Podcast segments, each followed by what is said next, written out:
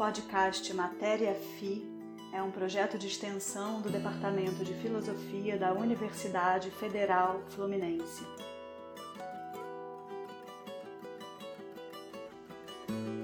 O episódio a seguir foi gravado pelo professor Guilherme Wiley no dia 26 de agosto de 2021. Caros ouvintes, tem início mais um episódio do podcast Matéria FI, que é uma iniciativa do programa de extensão do Departamento de Filosofia da Universidade Federal Fluminense. Meu nome é Guilherme Wiley, eu sou professor de filosofia da UF e hoje tenho a satisfação de conversar com Jefferson da Costa Valadares. Jefferson é doutor pela Escola Normal Superior de Lyon e pela Universidade Federal do Rio de Janeiro. Nessas instituições, ele trabalhou com a filosofia da ação de João Luiz Vives e Francisco de Vitória. Jefferson também é mestre pela Universidade Federal Fluminense, pela UF, onde trabalhou com Nicolau de Outrecourt, que nós teremos oportunidade de tratar aqui, né? E agora ele faz um pós-doutorado na PUC de São Paulo, continuando seus estudos sobre o humanismo de João Luiz Vives. Grande prazer, Jefferson, e uma satisfação, uma honra poder contar aí com você hoje e a gente poder então conversar sobre filosofia medieval, mais particularmente sobre as teorias medievais da causalidade e as críticas a essas teorias da causalidade propostas na Idade Média. E vamos fazer isso a partir do livro que Jefferson recém lançou, justamente sobre as teorias medievais da causalidade, né? E basicamente ele vai tratar das críticas a essas teorias a partir de dois autores, um autor do mundo islâmico, Razali, e depois o próprio Nicolau de Outrecourt. Então, Jefferson, eu passo a palavra para você e já repito aqui que é uma satisfação aí nós podemos conversar sobre filosofia medieval, né? Olá, Guilherme. Olá todos os nossos ouvintes. Para mim é um enorme prazer também poder conversar com você sobre esses temas, conversar sobre filosofia medieval e, especialmente, conversar sobre o século XIV, que é o objeto né, desse livro, mas, fundamentalmente, dizer que na origem desse livro está todo o trabalho desenvolvido durante o mestrado. Então, vamos aproveitar, então, Jefferson, o que você acha? Vamos apresentar aqui o livro do Jefferson que acaba de sair do forno, né? É, tem como título Críticas Medievais à Causalidade, Razali e Nicolau de Autrecourt, pela editora Apres. É um, um livro bem urdido, que parece, como acho que você vai falar para a gente, não é? Teve como base a tua dissertação de mestrado, né? E eu vejo aqui que ele tem um prefácio do professor Gustavo Walker, né? Se você quiser falar um pouco. Depois a gente vai, pode falar dos capítulos, né? Então, é exatamente. É exatamente. A, a origem é, desse livro, ela tem uma origem bastante interessante. Ainda quando eu frequentava suas aulas de História da Lógica com ouvinte na graduação, e em um determinado momento você exemplificava com um autor do século XIV, até então para mim um lustre desconhecido, que era o próprio Nicolau de Autrecourt. E aquele nome ficou na minha cabeça ao longo do, do dia, daquele dia, e eu fui pesquisar, fazer uma pesquisa, não encontrei quase nada né, sobre o autor e continuei pesquisando e continuei pesquisando e fui chegando a, a, a autores, a comentadores, a obras que é, me levaram a, ao desenvolvimento posteriormente de um trabalho de pesquisa que deu origem a esse livro. Então, o Nicolau de Tricura é uma figura importantíssima que saiu, saiu na minha, no meu universo de pesquisa, de suas aulas de, de História da Lógica. Então, eu, mais uma vez, inclusive, agradeço por isso, né, por essas aulas, porque é, foram bastante frutíferas e rendeu aí toda uma pesquisa e rendeu esse livro que a gente tenta comentar aqui agora. E o Nicolau de Tricura foi essa figura importante do século XIV e, ao mesmo tempo, uma figura emblemática, conhecida como David Hume da, da Idade Média. Enfim. Exatamente, né? E essa que parece ser a maior curiosidade, né? Essa alcunha que o Randall deu ao Nicolau de Hume medieval é que chama atenção, né? Para o, o, mas como é que pode um, um Hume na Idade Média? Aliás, na Idade Média, a gente não só tem um, entre aspas, Hume, mas também, por vezes, chamam Teodorico de Freiberg de Kant medieval, né? porque ele teria tratado as categorias como um tipo de pré-organização dos nossos conhecimentos. Né? Quem, quem diz isso é o Kurt Flash também, né? Exatamente essa, essa, essa forma de, de ver a história da filosofia, ou de, de ver os autores medievais, sempre em comparação com, seja a modernidade, digamos assim, ela tem pelo menos dois problemas, inclusive são esses, alguns desses problemas eu tento enfrentar no, no livro, que é de um lado a, a relevância de você mostrar é, que esse autor ele desenvolveu essas ideias por ser ele medieval e por outro lado tentar fazer essa aproximação com autores modernos para que esses autores da Idade Média, no caso o próprio Trecourt, possa ter algum conhecimento ou algum respeito, alguma relevância é, nos estudos é, atuais, dado um enorme preconceito que se tem com relação à Idade Média. Então, existe uma certa tendência a tentar aproximar desses autores, mas a minha opinião é que, na verdade, o Nicolau de Tricura, ele é o Nicolau de Tricura, é o medieval, e por ser medieval, ele desenvolveu teses que são bastante modernas, bastante à frente do seu tempo, digamos assim. Como... É verdade. Então, né, se você concordar, a gente poderia já começar a falar um pouco dos capítulos do livro. Né? O livro é dividido em três capítulos, sendo que o último é uma tradução inédita de, uma da, de um capítulo de uma das obras né? do Nicolau de Autrecourt, que é o Exit, Exit Ordo, né? que era, eu acho, ele também é chamado de é, é, equivocadamente de Tratatus Universalis, né? Mas foi um erro, né, do paleógrafo, né, que ali seria tratado útil, né? Então, tem uma história desse tipo aí, você você confirma? Exatamente, tem toda uma história do história do livro e a história da transmissão do, dos manuscritos. É o nome da obra é, do tratado, ele é, é uma obra enorme, né? bastante uhum. escolástica como toda, uhum. o tratado útil para ver se os erros dos peripatéticos são de fato demonstrados. E aí tem o início e depois o exigit ordo, porque justamente a boa ordem exige. exige.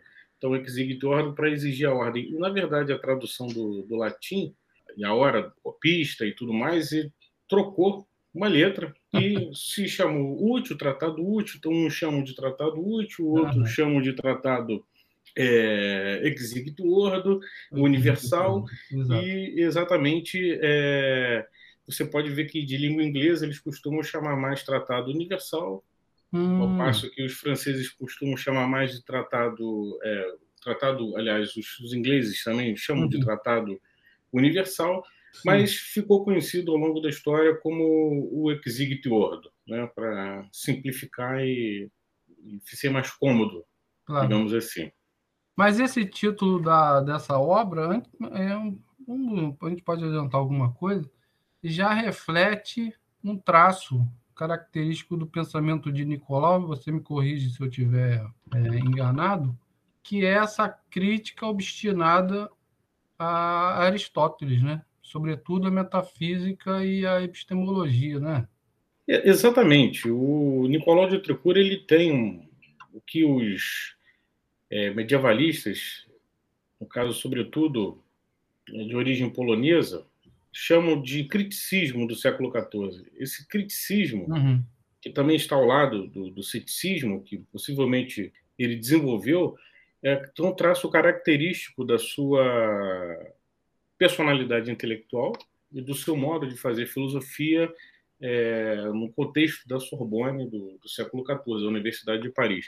Essa crítica, na verdade, ela não é, não tem um caráter de destruição, um caráter de é, uma crítica infundada.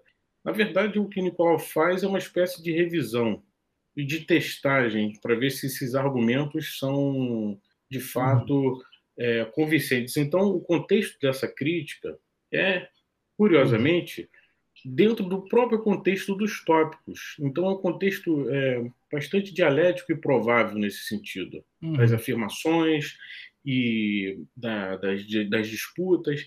Então, essa crítica, na verdade, ela é, ao mesmo tempo, é, precisa ser analisada com grano Salles, porque é, não se trata de uma rejeição do pensamento aristotélico, pelo contrário, mas é de um enfrentamento do ponto de vista da autoridade. Aliás, hum. diga-se de passagem, esse posicionamento criticista do Nicolau de Trecourt levou à sua própria condenação por uma uhum. comissão papal ah, isso, isso acho que vale a pena a gente é, falar um pouco, um pouco mais aprofundadamente, né?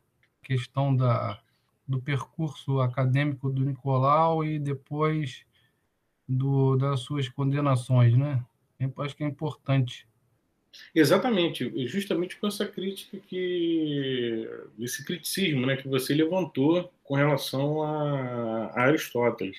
Uhum. Então, a condena, o, o Nicolau de Tricura ele sofre um, um, processo, entre aspas, inquisitorial, mas é porque a Inquisição em si já não, não estava presente nessa época ainda, mas é um, é um, um processo que foi colocado em marcha por uma comissão uhum. papal que estava é, mais preocupada em defender um, um posicionamento aristotélico uhum. em detrimento de toda uma teoria toda uma teoria nova que estava surgindo, que era o atomismo, que foi resgatado por alguns autores, em especial por Nicolau de Trecourt, Exato. em detrimento do próprio pensamento da Aristóteles. Mas eu, eu, eu, eu reitero que essa crítica que ele faz a algumas teses aristotélicas é dentro da sua própria dentro da própria filosofia aristotélica, ou seja, ele opera dentro de um pensamento uhum. supostamente aristotélico para criticar a própria filosofia de Aristóteles e propor algo alternativo, hipotético. O Nicolau, né, para aqueles que. Porque o Nicolau de Autrecourt, embora tenha sido estudado desde o início do século passado, ele não é uma figura conhecida fora né, do contexto de historiadores da filosofia medieval, né? Então, o Nicolau de Autrecourt, ele nasce ali no final do século XIII, né? ali na virada mesmo. Né? Alguns falam em 1298, uma coisa assim, até 1300, né? não é? Isso, exatamente. E exatamente. depois ele nasce ali no nordeste da França, né? na parte, naquela região de Lorraine. Isso. Salvo engano, acho que é na diocese de Verdun, né? Isso, em Verdun e, e, e ali perto de Metz, né? Onde, onde ele vai falecer também, né? Exatamente. Mas aí depois, é, é, o que eu achei curioso, ele vai estudar em Paris, já pulando algumas coisas aqui, né? Então, ali, certamente, ele recebeu toda aquela educação aristotélica né, em filosofia. Estudou e lecionou também na Faculdade de Artes, aliás, né? Mas o que eu não sabia é que ele depois parece que ele estudou direito, né? No sul da França, se eu não me engano. Né? Isso, ele tem uma ele tem uma formação jurídica. Ele ah, tem então. uma, inclusive tem um capítulo do excelente biografia dele que é do uhum. Zenon Caluzar, ah, que, foi que foi publicada na História Literária da França. que é intitulada Nicolas d'Autrecourt, Ami de la Vérité, que é, o, que é o título que é dado a ele comumente, que é o Nicolau d'Autrecourt, Amigo da Verdade.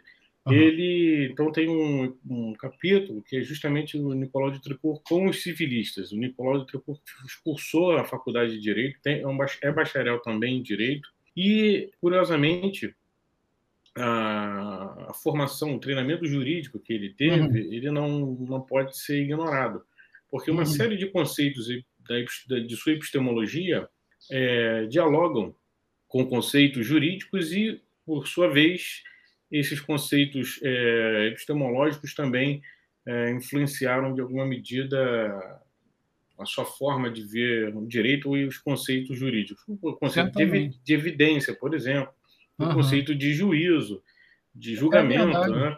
Uhum. Então, até um debate interessante sobre. É um, é um, debate, na verdade, que ele não está escrito, não está catalogado, foi um debate é, oral né, entre a Catherine Tahal e o uhum. próprio Zenon Kaluzak, o Zenon Kaluzak tem um posicionamento com relação a isso, a Catherine Tahal tem outro, dizendo que uh, o Nicolau de Tricura ele não levou para, para a sua epistemologia esses conceitos jurídicos, uhum. e ao passo que o próprio Zenon Kaluzak disse que que ele não ter, que ele teria levado. E é uma questão muito aberta, porque como ele não deixou nada sobre claro. escrito sobre direito, mas há alguns indícios no seu no seu treinamento e nesse nesse universo semântico é, do direito, direito medieval e da epistemologia e da lógica medievais que de alguma medida bebem nos tópicos. Sim, o direito claro. medieval bebeu nos, nos tópicos também. Sim, sim.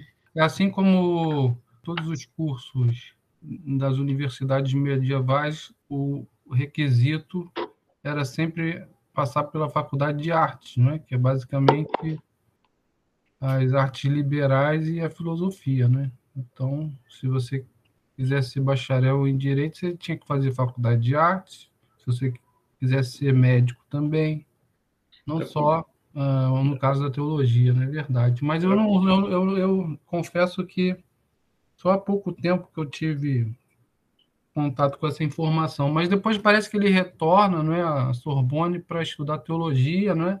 E é ali que ele começa a encontrar alguns opositores, né? Exatamente. O, o é importante, né, se eu falar também do uma parte do livro que a, eu concordo plenamente com aquilo que o hum. Gustavo Fernandes Walker Sim. escreveu no prefácio do meu livro, que, diferente do, do modo de filosofar, vamos dizer assim, entre aspas, moderno, o modo de filosofar é, escolástico, nesse sentido, ele pressupõe um ambiente de disputa, um ambiente provável, é, entre pares. E o Nicolau, e Nicolau de Trecourt, para fazer filosofia, o escolástico, para fazer filosofia, ele necessita desse ambiente. Então, a interrupção da sua vida acadêmica, intelectual, devido a essa condenação, significou para ele quase que sua morte intelectual. Uhum. Na verdade, significou, porque ele não continuou produzindo e não continuou escrevendo, depois que parte das suas obras foram queimadas e restou. Ô Jeff, vou te interromper novamente. Isso aqui é curioso, né? Isso me chamou a atenção na biografia, porque quando ele retorna do sul da França, dos estudos de direito, para a Universidade de Paris lá continuar a estudar teologia, ele então começa a encontrar algumas reações. Isso é por volta de 1330, né? A década de 30 do século XIV, né? Isso. E aí parece que nessa época é que ele é ah, chamado a Avignon, né?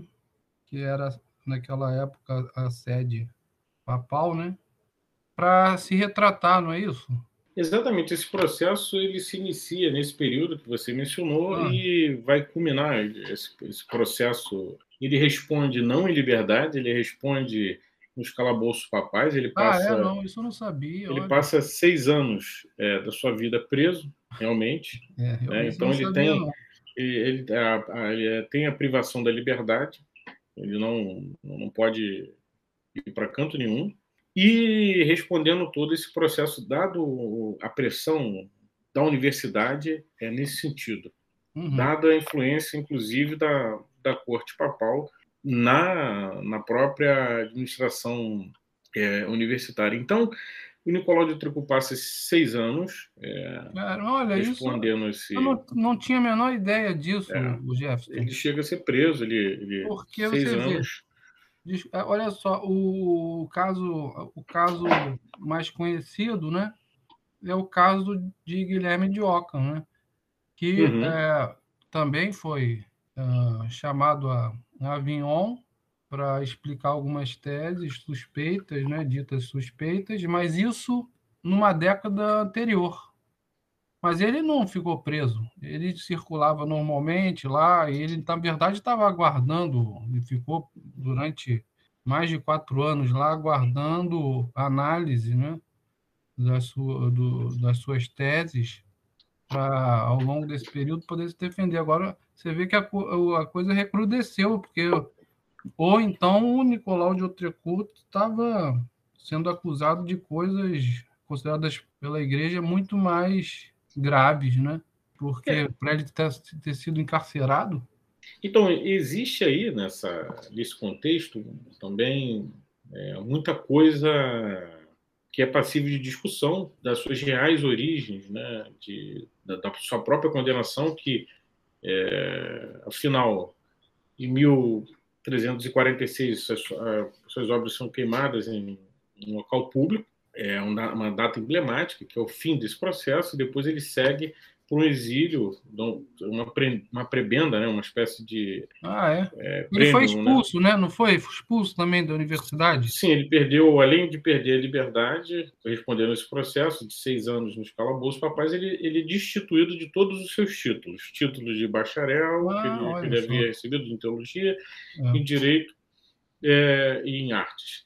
Então ele não pode ensinar. Se você destituído desses títulos, você a sua vida é, acadêmica, ou seja, a vida de um, Claro. de um escolástico do século XIV, é, professor na Sorbonne, está liquidada, encerrada. O Liquidada. que sobra para ele é atividade como religioso, como, Mas, como mas então, Jefferson, olha Padre. só, isso aqui, essa é outra questão, porque depois ele aparece, né? Tem mais esse evento da biografia dele que ele aparece como diácono lá na, na região da, de origem dele, né? Naquela região lá de Metz. Então ele não foi excomungado, né? Não, não foi exatamente porque ele abjurou de todas as suas teses. Ah, ah, claro, ele claro. abjurou. Então, ele abjurou, por exemplo, de teses com- que poderiam comprometer problemas teológicos fundamentais, com Uhum. a sua filosofia atomista. Por exemplo, Nicolau de Tricot acreditava que Hum, tudo que existia, na verdade, era, era material, que o universo é, era regido, movimento, havia um único movimento na, na natureza, inspirado na, na filosofia dos antigos, né, dos, dos atomistas, e que tudo, na verdade, era, era matéria, inclusive uma discussão sobre o, se o próprio intelecto era realmente material, Uhum. se, inclusive a alma. E, do ponto de vista dessas teses atomistas, na, no contexto do século XIV, comprometiam muita coisa com, com uhum. relação àquilo que era alimentado os dogmas da, da fé. Claro. E o Nicolau de Trocou não escapou dessa, quer dizer, escapou de algo pior, tendo que abjurar, mas tendo que perder esses títulos, porque significa que ele não deve mais pensar daquela maneira. Ele Hum. tem a, a vida garantida, mas não a vida universitária, não a vida acadêmica, ou seja, as suas ideias foram literalmente cortadas. Sim, as obras foram é, pu- é, queimadas publicamente. Foram né, queimadas né? publicamente, o, so- o que sobra, que eu O que, tento que, o reconstruir... que, que restou? Restou de nove cartas trocadas com um franciscano, ainda no seu tempo de período de, de estudante é, de teologia em Paris, sobraram nove, quatro cartas das nove, Uhum. alguns fragmentos dessa. Tem um fragmento também da carta quinta que é importantíssimo para Hum. reconstruir o problema da causalidade, que tem Uhum. o Júlio Weinberg, que é um autor Uhum. importante, intérprete de Trecourt, que se dedicou, se debruçou sobre, sobre esse fragmento e Uhum. sobrou praticamente um, um, o tratado Exiguit Ordo, Ah, esse que a gente é mencionou. né? no, no início, e também é, uma, uma question sobre a, a, visão beatífica, enfim, sobre uma questão que ele discute questões de natureza teológica. Ele fez também comentários à política de Aristóteles que se perderam nesse, nesse contexto. Ele desenvolve, foi um dos primeiros, segundo a, os intérpretes, a desenvolver uma espécie de ética laica, o que chamou atenção mas também não temos acesso a isso, e Sim. também ah, os, seus, os seus sermões que uhum. foram destruídos. Então, me parece que, bom, ainda como, como professor e como, como, como, como mestre né, da Universidade de Paris, ele tinha sua atividade como, como religioso e que provavelmente era imbuída dessa sua filosofia, desse espírito, dada a importância dessas obras desaparecerem, esses uhum. sermões que deveriam ser muito interessantes do ponto de vista filosófico. Certamente. Então, são nove cartas né, a Bernardo de Arezzo, esse frade franciscano. Né? Não, a gente não sabe nada sobre ele, né? na verdade. Né? Não, o que se sabe desse frade é que ele era um partidário, digamos assim, do, do, do escotismo, né, de Dons Escotos, uhum. e, e que era italiano, que viveu nessa região nasceu na, na, na, região de Arezzo, né? Na, na, Itália, mas o tratamento entre eles é sempre muito cordial. E aí há disputas e, e, e divergências assim acirradíssimas, hum. mas tudo dentro de uma enorme cordialidade com é. relação a problemas é, ontológicos, a problemas de lógica, a problemas do, do conhecimento, dos limites do conhecimento. Não, Exato, nós... é. São cartas importantíssimas para a história da filosofia do século XIV. Mas eu tiro uma dúvida aqui. Você tem duas cartas completas, né? E o resto é fragmento. Mas você tem o quê? As cartas de, de Nicolau a Bernardo e a resposta? Você tem as respostas ou você só tem as respostas? Essas quatro cartas, elas são, na verdade, isso, né? A, a escrita e a resposta.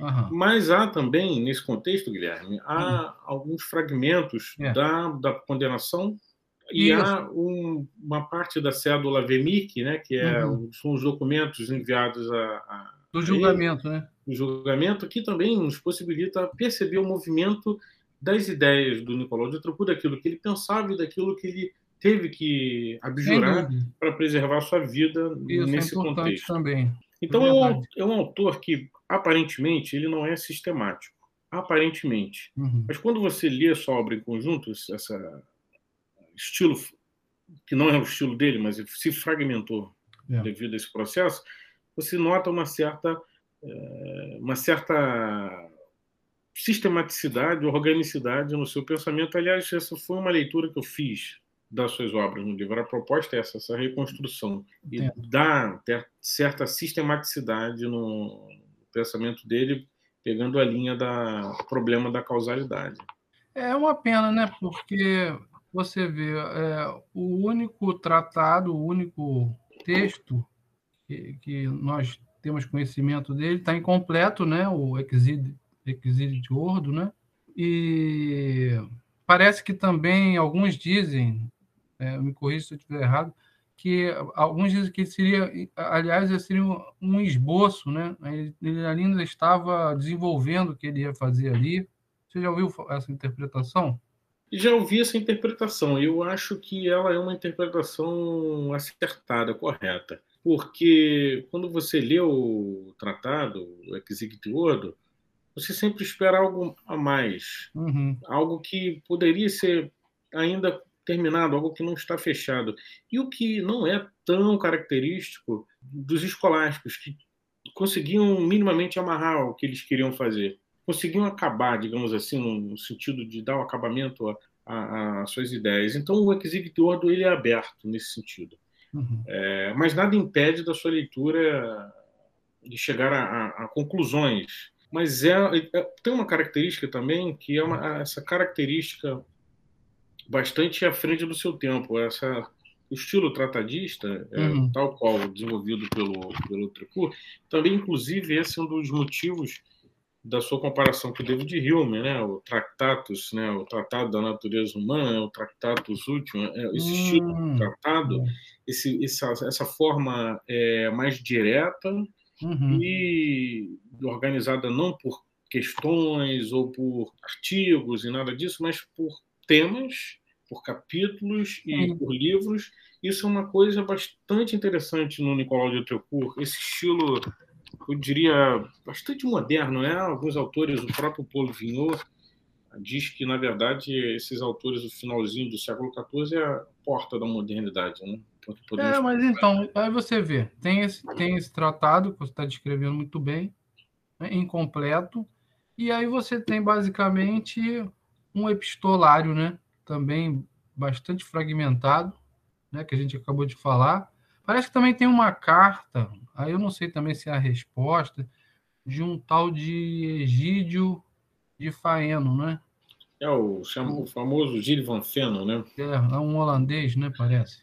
Exatamente. E mais e você tem a questão, aquela question que você mencionou. Então, se você é, for analisar dentro de uma de um padrão ali do século XIII, início do século XIV, essa, esse corpus, né, ele é bastante singular, porque normalmente você tem comentários, né, a obras de Aristóteles, você tem todo tipo de, de estilo literário, mas não um epistolário ou um tratado, um tratado nessa na, na forma do Ordo, né? É muito interessante e por outro lado também é é sempre um lastimável, porque um, um autor tão original, tão sofisticado, né? a gente não tem acesso mais, sobretudo até porque por conta de, de que suas obras foram queimadas, né? Pois é, exatamente. É, teve uma carreira praticamente interrompida nesse sentido. É, essas obras que foram é, queimadas seriam, é, de fato, extremamente importantes para a leitura do, do seu pensamento de maneira conjunta. Mas a verdade é que ele continua sendo um autor bastante intrigante para aqueles que, sobretudo, leem pela primeira vez, porque é como falar de um autor cético, né? houve ceticismo no, na, na, Idade Média, esse criticismo todo do, do Nicolau de Autrecourt chama muito atenção. É, é, um, é, uma Idade Média bastante diferente da Idade Média que frequentemente se conhece, né? de é, questões apenas teológicas ou questões centradas na questão de Deus, é, de, um, de um modo a, a, dizer que a escolástica se reduz a isso. Né? É, uhum. O século XIV apresenta uma, uma nova possibilidade de pensar. Né? É, e você agora tocou nesse ponto né, da questão do ceticismo na Idade Média, e isso aí é, dá oportunidade para a gente, então, começar a falar um pouco, voltar ao seu livro e falar um pouco da crítica à causalidade de Autrecourt, que eu considero que é um nesse contexto é que surgiu, por exemplo, essa alcunha dada por Rasdal ao Nicolau de Hume medieval, não é? é? Porque normalmente eu até confesso para você que lá no final dos anos 80, né, do século passado, né, quando eu comecei a ouvir falar de ceticismo na Idade Média, você encontrava basicamente duas reações, né? Uma delas era um riso no canto da boca, né? Ah, e outra era de espanto, né? Porque como é que uma época dominada por crenças religiosas, né? As religiões do livro você poderia ter ceticismo. Era basicamente esse tipo de, de consideração aí mais rasteira, né? Mas, de fato, quando você, quando os estudos começaram a aprofundar essa questão, o que você percebe, e eu não sei se você concorda comigo, é que o ceticismo, bom, os medievais nunca negaram, né, a possibilidade dos seres humanos conhecerem, né?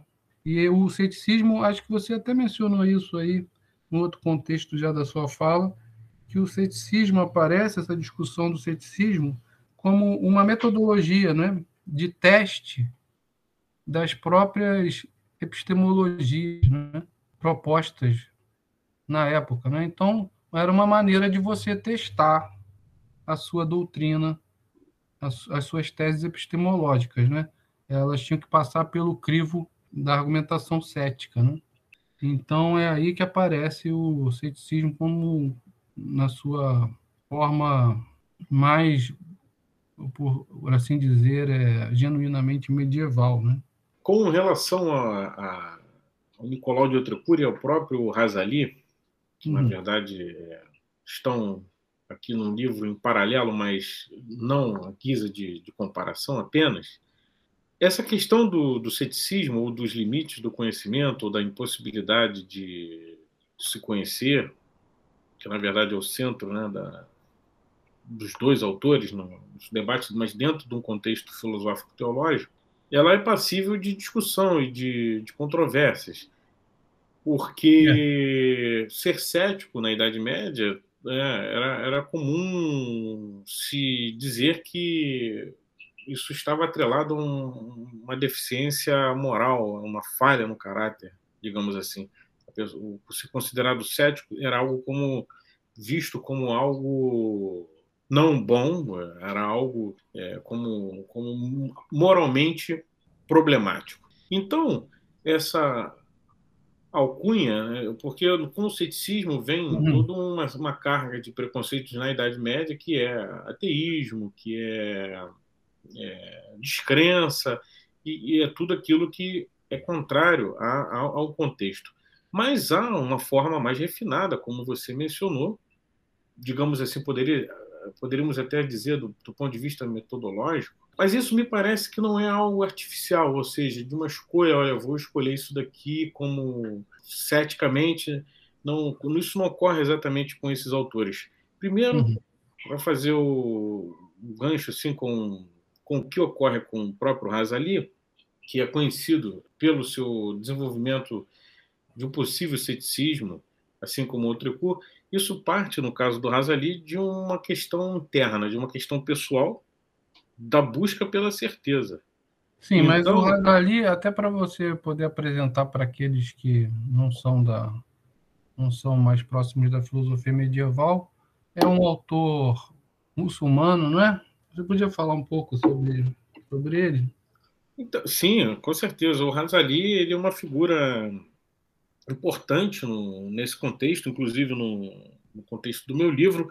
Ele não, não, não pertence ao mesmo período exatamente do, do Nicolau de Trecourt, um pouco é, é anterior, mas do ponto de vista da, de investigação das, das fontes do Nicolau de Trecourt, o Razali é uma figura onipresente em alguns intérpretes. Por quê? Porque, primeiro, o Razali desenvolve ideias que são bastante parecidas posteriormente das ideias que o próprio Nicolau de Outrecu vai desenvolver com relação à a, a, a, causalidade e todo esse exemplo da dúvida, e ao mesmo tempo porque o próprio Nicolau de Outrecu cita o Razali hum. na, no tratado, mas ele cita não especificamente sobre esse problema da causalidade, o uhum. problema do possível ceticismo, mas ele cita sobre a discussão sobre problemas da física, do problema do contínuo, né, da, é, da, da, formação do, do seu atomismo. Então, isso levou a uma série de autores a, a compararem o Nicolau de Trecourt com, com o Razali. Mas o Razali, fundamentalmente, nasceu ali no, onde hoje é o, o Irã, uhum. ali por volta de 1058, e tá mais do calendário é, árabe, uhum. e teve uma, uma vida intelectual bastante intensa, talvez ele, ele, ele seja aí um dos três ou quatro principais filósofos do mundo, do mundo islâmico, e foi professor na Universidade de Bagdá e reitor também numa universidade próxima e teve uma vida aqui aos seus 30 e poucos anos de idade, uhum. é, se viu obrigado a, a, abandonar tudo isso que ele tinha, inclusive a família, e, e peregrinar durante 10 anos pelo deserto, também vai a Jerusalém, vai a Meca, uhum. e tentando buscar a certeza, porque ele começa a duvidar de tudo, tudo, de toda a realidade externa, de toda a realidade interna. Não, não havia nada que não que não passasse pela dúvida. Uhum. Mas no final das contas ele ele ele chega à conclusão de que essa dúvida ela deveria ser sanada essas dúvidas e ele deveria encontrar certeza. Então ele foi em busca dessa certeza, mas essa certeza ele encontra junto com os sufis. Ele, ele encontra curiosamente também uhum. é, do uhum. ponto de vista da, da mística, né? Então essa ele encontra isso é, em Deus. Mas a, a, trajetória e o desenvolvimento dessa filosofia do, do próprio Razali é o que condicionou esse paralelo com o próprio Nicolau de Tricot, porque ele, como o próprio Razali, criticava a ideia da relação entre causa e efeito, de que eventos é, são regidos necessariamente por uma relação necessária entre causa e efeito. Tanto Razali quanto o Trecourt é, não negavam exatamente isso, mas diziam que isso não era possível saber com certeza. Era é, não exatamente impossível a relação de causalidade, mas que não era necessária. Ela era contingente. Sim. E por ser hábito da, da própria mente, um hábito conjectural, né? um, então são conjecturas quando se fala em relação entre causa e efeito. Isso é bastante, podemos dizer, moderno? Não, mas é bastante medieval. Essa é a minha questão, como a gente uhum. discutia lá inicialmente, na comparação com o Hume. É uma questão medieval não é uma questão apenas moderna. Nesse sentido, não, não é uma defesa da, apenas cega da, da Idade Média, mas é dizer que esses problemas foram desenvolvidos na, na Idade Média.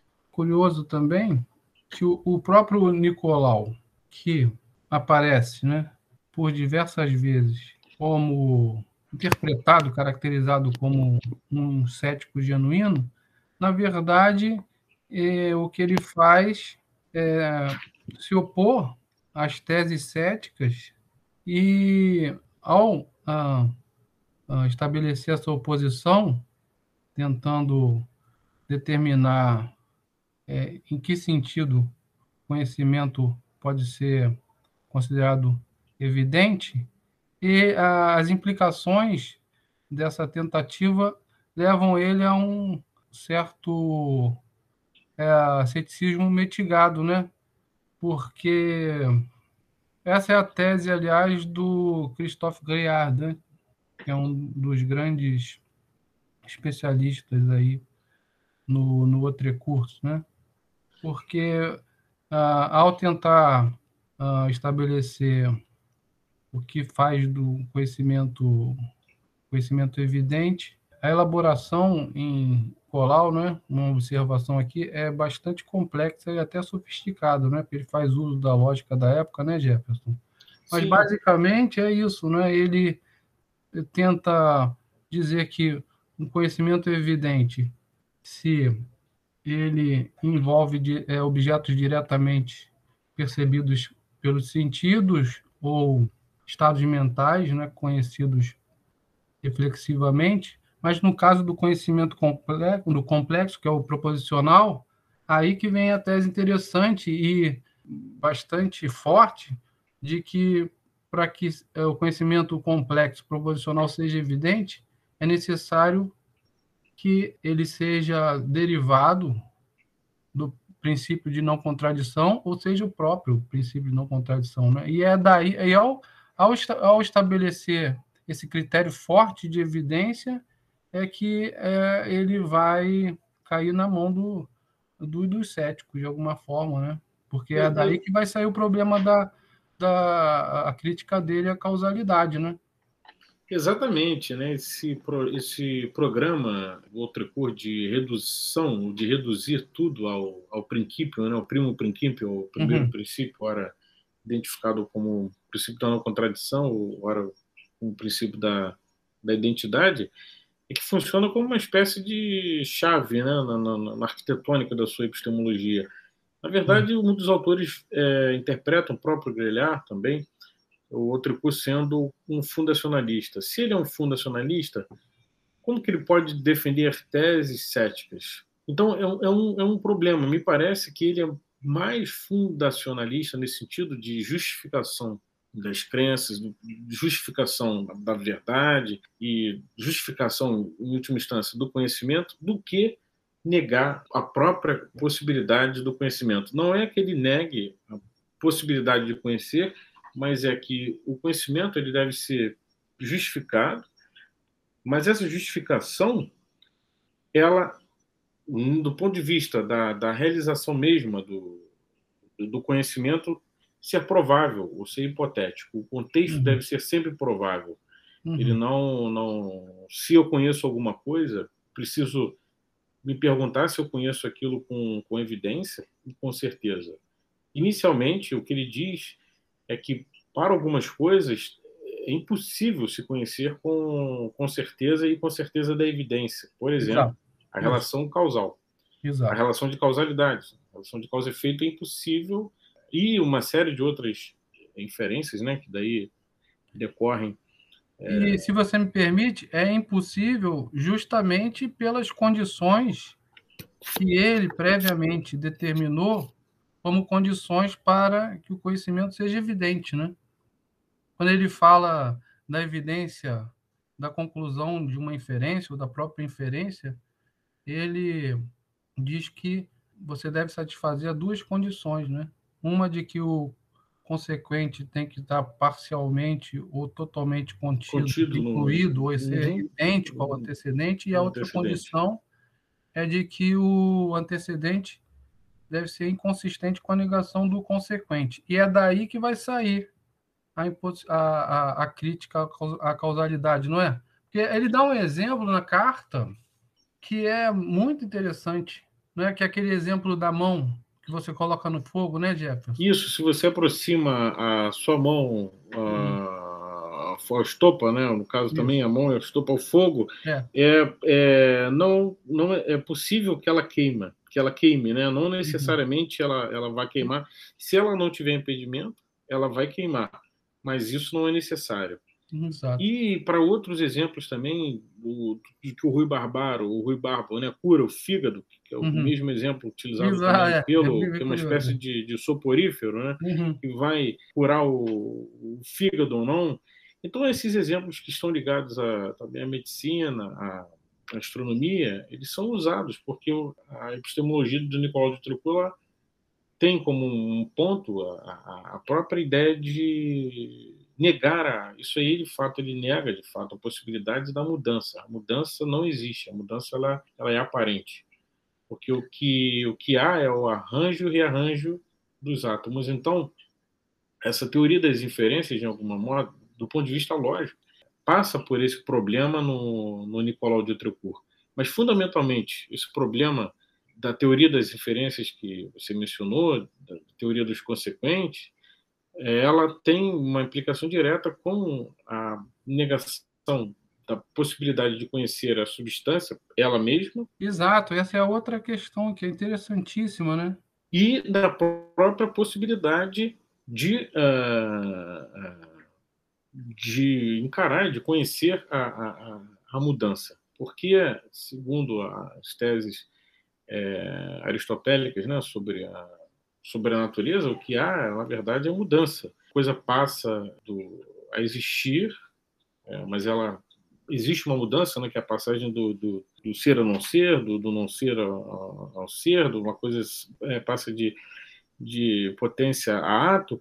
O Nicolau de Trecourt, na sua teoria das inferências, ele, ele, ele rejeita essa possibilidade e, e coloca como um problema, interditando de alguma medida, de acordo com esses critérios que você falou, né? mencionou uhum. bem.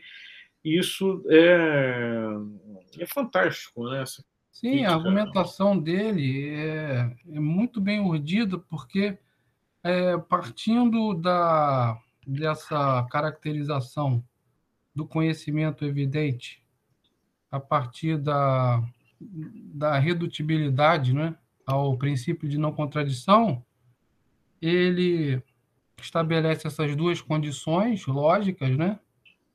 de que consequente deve estar, deve estar de algum modo incluído no antecedente e de que a negação do consequente não pode ser consistente com o antecedente, e é a partir daí que ele vai tirar as suas conclusões. Né? No caso aí do exemplo que, você, uh, que a gente mencionou aqui do fogo, como é que você aplica essas condições nesse exemplo? Né? Então, se você pega a inferência, olha, no passado minha mão esquentou né, quando eu a coloquei no fogo. Logo, ela esquentará se eu colocá-la agora né, no fogo. Bom, aí você analisa, analisando essa inferência à luz das duas condições, é que ele vai dizer que não há uma relação causal, né? Porque ele vai dizer, olha, pela primeira condição, que é de que o consequente tem que estar incluído no antecedente, ele vai dizer, olha, que eu colocar, que eu vou colocar minha mão agora no fogo e ela vai esquentar, isso não está incluído no antecedente, no antecedente. que uhum. ah, ah, no passado eu fiz isso e esquentou. Uhum. E a uhum. outra condição que diz que a negação do consequente tem que ser inconsistente com o antecedente, também não é satisfeita, né? porque ele vai dizer, olha, a negação do consequente é de que eu vou, é, eu vou botar minha mão agora no fogo e ela não vai queimar. Bom, isso aí não é inconsistente com o fato de que no passado eu botei a mão no fogo e ela queimou. Isso não envolve contradição. Não. E não. aí daí que ele tira, você vê que ele está, você vê, é, é, é uma conclusão a partir das condições que ele estabeleceu com base na sua teoria do conhecimento evidente, né? Sim, com base na, na experiência, é basicamente, na, porque a evidência aí ela tem um, um papel fundamental porque a evidência é algo que não tem graus, diferente isso, da certeza. Isso é, muito, isso é muito interessante também. É a certeza tem, tem graus. Você pode estar certo, segundo outro curso, mais ou menos certo de uma determinada coisa, mas você não pode ter não, não pode ter graus na evidência. Ou você uma coisa é apresentada para o sujeito, né? do sujeito aqui, mas para quem conhece, de, de maneira plena, à luz, totalmente, ou ela não aparece. E porque senão não tem como falar em evidência. Então não, é impossível para outra coisa você falar essa coisa aqui é mais é mais ou menos evidente.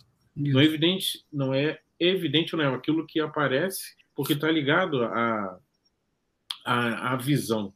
Esses problemas da, da visão na Idade Média são bastante discutidos, porque tem origem, né, como nós falamos inicialmente, um problema teológico do, da, da, visão beatífica, né, de poder ver é, também ver Deus face a face, etc. Uhum. Mas fundamentalmente questões ligadas ao universo dos sentidos, aí da visão e que curiosamente possibilitou posteriormente na, na história da ciência né, a, a evolução é, e o desenvolvimento, a partir desse, dessas ideias, o surgimento do microscópio, o surgimento do, do próprio, é, enfim, da, da, daquilo que você usa para é, fazer com que a visão chegue ah, naquilo que você não consegue é, enxergar exatamente ali, entre aspas, a olho nu. Então, por exemplo, quando ele diz que a brancura é vista, logo a brancura existe, ou então quando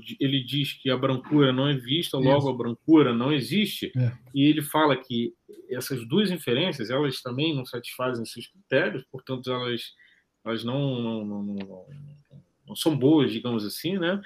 não são válidas. Por quê? Porque justamente isso.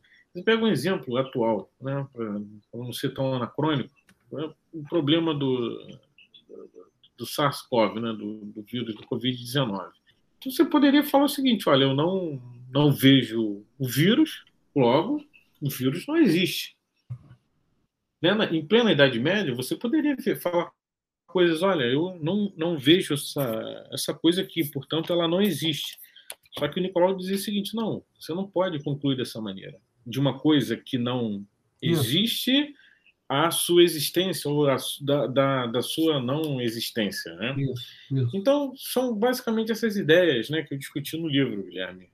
Não, na verdade, né, né o Jefferson, lendo o seu livro e aprofundando o pensamento do, do Outrecourt, que, embora, como a gente disse, né, é bastante escasso frente às contingências né, que seus escritos sofreram, a gente percebe uma infinidade de assuntos interessantíssimos. Esse que você falou, né, da da impossibilidade de, vo de você conhecer a substância, que é uma tese que é decorrente justamente aí da sua, da sua epistemologia, também seria algo interessantíssimo da gente falar. A questão do atomismo, que você dedica capítulo 3 também do livro, é outro assunto interessantíssimo e ainda, ainda pouco estudado, você tem os autores, os principais aí, pelo menos hoje em dia, estudados, o Guilherme de Cratorne e o próprio Nicolau. Então, você, tem, você tocou em vários assuntos interessantes, mas, infelizmente, nosso tempo está terminando, né? Então, chegou a hora, Jefferson, de te agradecer. Nosso, nossa conversa foi excelente. É, eu te agradeço muitíssimo. Espero que a gente tenha outras oportunidades para conversar mais sobre esses assuntos, né? E eu passo a palavra para você, se você quiser falar mais alguma coisa e se despedir dos nossos queridos ouvintes, né? Eu que agradeço, Guilherme, a possibilidade dessa conversa e também agradecer a, e parabenizar o projeto Matéria FI, que possibilita é, esse debate, esse diálogo de ideias e possibilitando o conhecimento além dos muros da, da universidade para a comunidade interessada é muito louvável. Eu, eu que agradeço e foi uma, uma ótima conversa. Então, muitíssimo obrigado, Guilherme. Então tá, obrigado a todos e até o próximo episódio.